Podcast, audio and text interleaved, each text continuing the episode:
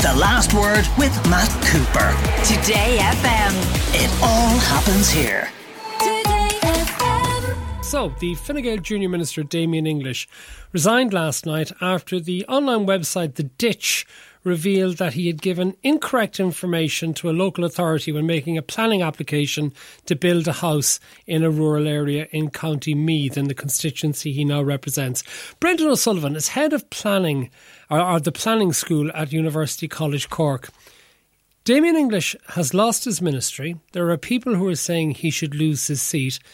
Is it possible that he could lose his house because it wasn't built with valid planning permission? Well, when you put it like that, Matt, um, it's very difficult to see a situation where he might lose his house. Um, there is a requirement on the legislation that any development requires a planning permission, and if you carry out development without a permission, you are breaking the law. But there are very few cases, or certainly have been very few cases over the decades, of people having to demolish a home with planning irregularities. Um, many of them go through the courts and there are sanctions imposed and so on, but um, it's very difficult to see a situation where that might occur. But um, the issue about building houses in the countryside is a very tricky one in Ireland, as you probably know, and um, it's not about an individual case, but it's about the pattern of individual houses in the countryside, which is the big issue. Um, so, yeah, in this particular case, and I don't know the details of it, um, it's hard to, for me to see a situation where either the house gets demolished or um, a severe sanction coming in place. But I can see why it's certainly a political issue. Yeah, what sort of sanctions normally happen, and, and how many occasions does it happen that a perfectly good house might actually be demolished? Um, well, the decision about demolishing a house is up to the courts.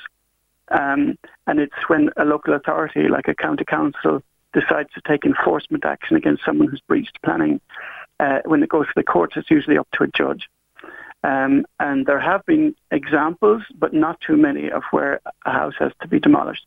In many cases, when it's extreme uh, breach of planning, when I mean what I mean by extreme is where, for example, there might be some danger involved. For example, it's built on a dangerous stretch of road, or directly polluting a water source or something like that. Um, but you, you know, I, that that end game is something very difficult to predict, but it has happened quite rarely. Uh, it just strikes me that if he was to go to try and sell the house at some stage, would he have to go for retention of planning permission to get around the anomaly which has now been uncovered? It's quite interesting because it depends on how the planning permission is worded. Um, in many cases, and I don't know if your listeners are aware of the reasons why councils might do this, but when it comes to getting a planning permission for an individual house in the countryside, not every applicant is treated the same. Um, there's a general sustainable development imperative to control a, a, really haphazard scatter of houses across the countryside for various environmental and other reasons. But there are also good reasons why the government has said to councils, you should make exceptions for certain categories of people who have a local connection and who need a home. Right? So when a council decides to make an exception and grant a planning permission to a rural person who needs a home there on their farm or whatever it might be, um, in order to protect that planning permission and to give the signal to everyone else that we've given it to this person because of their particular circumstances, they would ring fence the decision by putting a condition on it saying that this permission is for you and for you only to meet your housing needs. And in many counties, they actually ask the applicant to sign a legal agreement to that effect, saying it's going to be their home for a minimum of five or ten years, whatever they might have put in place locally. Um, so in this case, um, what seems to have happened is that in the furnishing of information when they're building up the case, the case as to whether this was a local person or not and whether they were in need of a home or not, um, this would have been information furnished as part of the process. It may or may not have been enshrined in the permission itself. And the permission itself, whatever way it's worded, um, itself then becomes part of the title documents for uh, uh, the home. So if it's going to be sold, um, someone's going to ascertain whether it's um, whether it's uh, complies with planning or not. And if it doesn't comply with planning permission, they'll have to apply for retention. But if the wording of the planning permission itself doesn't refer specifically to a particular document where there might be an error, then that might not arise. But I suppose the bigger issue here is that um, the number of planning permissions that are being issued every year are still really high in spite of what we understand about what's sustainable and not. It seems even on conservative estimates that around 4,000 houses are built a year in the countryside with no water supplies, no sewage, you know, dangerous entrances onto high-speed roads and so on. So that's a very unsustainable pattern, and these are being granted planning permission in quite large numbers still. Um, so when exceptions are made for the common good reasons, it's important that they're they're seen as genuine exceptions and that and those people who might apply for permission and be refused or decide not to apply because they know there's a good reason why they shouldn't really be in a in an unserviced place. Um, that they know that those who do go ahead um, are done for good reasons. And when planning is presented, and quite rightly perhaps in some cases, presented as something full of red tape and bureaucracy, but when you see questions like this or cases like this, you can understand why it must have a degree of bureaucracy and red tape because um, you know the common good is trying being trying to be protected, and individual people's housing needs in their locality is also trying to be protected. It's a tricky tightrope for people to walk. Um, well, can I throw te- one one at yeah. you, last one at you, Brendan, please, before I bring sure. in our next guest? And a listener here claiming that there are people lying to planning authorities all over the country every day is that the case that a lot of people do think take a sort of chance in relation to information they might give as to what they own, where they live? You know, you might say for family reasons, but it could be the family member is working in a different part of the country as a teacher, for example. Yes, unfortunately, there are examples of that. But you know what county councils have been doing for a number of decades now is trying to take a reasonable approach to people's needs.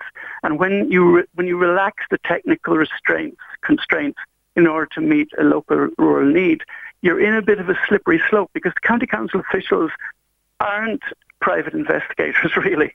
What they it depends on a certain amount of good faith, and that's why um, you know when that good faith side is is is undermined a little bit, it makes things tricky for everyone. You know, if people take advantage of this, and there has been a sense in the past, remember the ghost estates, Matt, and all those things, there was a sense that if you make a bad planning decision, there's a feeling that, oh, so what harm? You know, there's no big problem if you get if you overzone land or you grant things, planning permissions around places.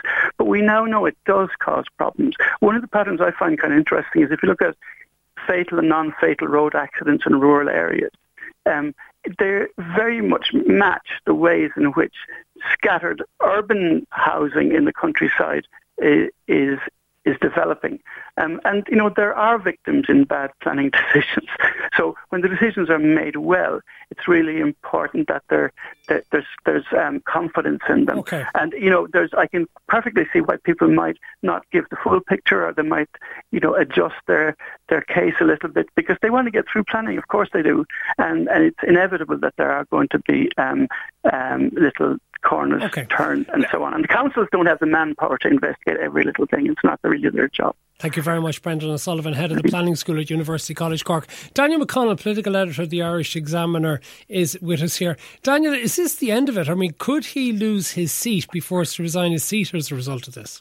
There's certainly uh, uh, questions uh, remaining here, Matt. I mean, the, the nature of his statement makes it very clear that, that this was not only kind of a, a mistake made back in 2008, that this was a mistake that obviously was replicated through every, um, uh, I suppose, register of interest that he's had to file every year. So this is something that has been 14 years growing, and it's a pretty, you know, it's not like it's a it's a simple oversight or it's a simple kind of mistake. You know, it's a pretty wholesale um, uh, fundamental kind of uh, not telling of the truth essentially by by by saying that he he wasn't in ownership of a house. I, I, like we were talking here in our news conference here just in, in the last hour or so um, about you know the anecdotal evidence of people kind of you know lying essentially to councils all over the country in order to kind of get um, the planning permission because the, the, the, the rules are so tight. But you know Damien English is a public representative. He, he he operates and must operate to a higher standard. You know these rules came in for a very good reason. But sorry, it's, it's not even a higher standard. It's just the standard standard. I mean, standard, yeah. Well, he lied we, about material information, didn't he? He did, and, and ultimately, and you know, I, I'm certainly of the view that you know he's certainly been given a pass by a certain number of opposition politicians because he's a very nice guy and he's a likable fellow. And he's certainly one of the, one of the more amiable fellows around Leinster House. However, I think there are sufficient grounds uh, in what he's done to bring his his, his Dáil into question because, in fairness, you know, what was surprising in Leo Varadkar's statement was, you know, he, he's a very loyal Fine Gael figure, Damien English. There was no expression of regret. There was no expression of, of you know, um, reluctance, you know, in terms of taking his his resignation. There are some within Fine Gael who said Leo Varadkar should have gone further and demanded that he, or that rather not accept his resignation, he should have sacked him uh, in a way of you know, showing to the public that what happened here was not acceptable. He, and, you know, the Taoiseach, or the former Taoiseach, who say Micheál Martin was up in the north earlier today and made it clear that, you know, he wasn't certainly calling for his head in terms of his Dáil seat. He's not vindictive, but there are certainly legitimate questions here around what Damien English did here, sufficient enough, in my view, to call his Dáil seat into question. I wonder are there many other politicians across various parties worried now by this outcome? I'm sure there probably are, but we saw in the wake of the Robert Troy incident, Matt, where, where a number of politicians, including the Ceann Comhairle, Seána Fariel, amend their Dáil register of interest because they obviously knew that they, they may, may not have been fully truthful or may not have been fully in compliance, um, or there may have been an anomaly uh, in, in their declaration. So we've seen a lot of people kind of, after the fact, mop up their, their declarations and get them into line. I'm surprised that Damien English, uh, with such an egregious sort of omission, uh, you know, left it this late. And, and what was even more striking was that up until this time yesterday, we had a statement from his office saying that uh, the omission of that house was in, in line and compliance with SIPO rules. And then, you know, within six or seven hours, he was he was falling on his sword. So, um, you know, th- there was an element here or, or, an attempt here by Damien English to try and you know write this out.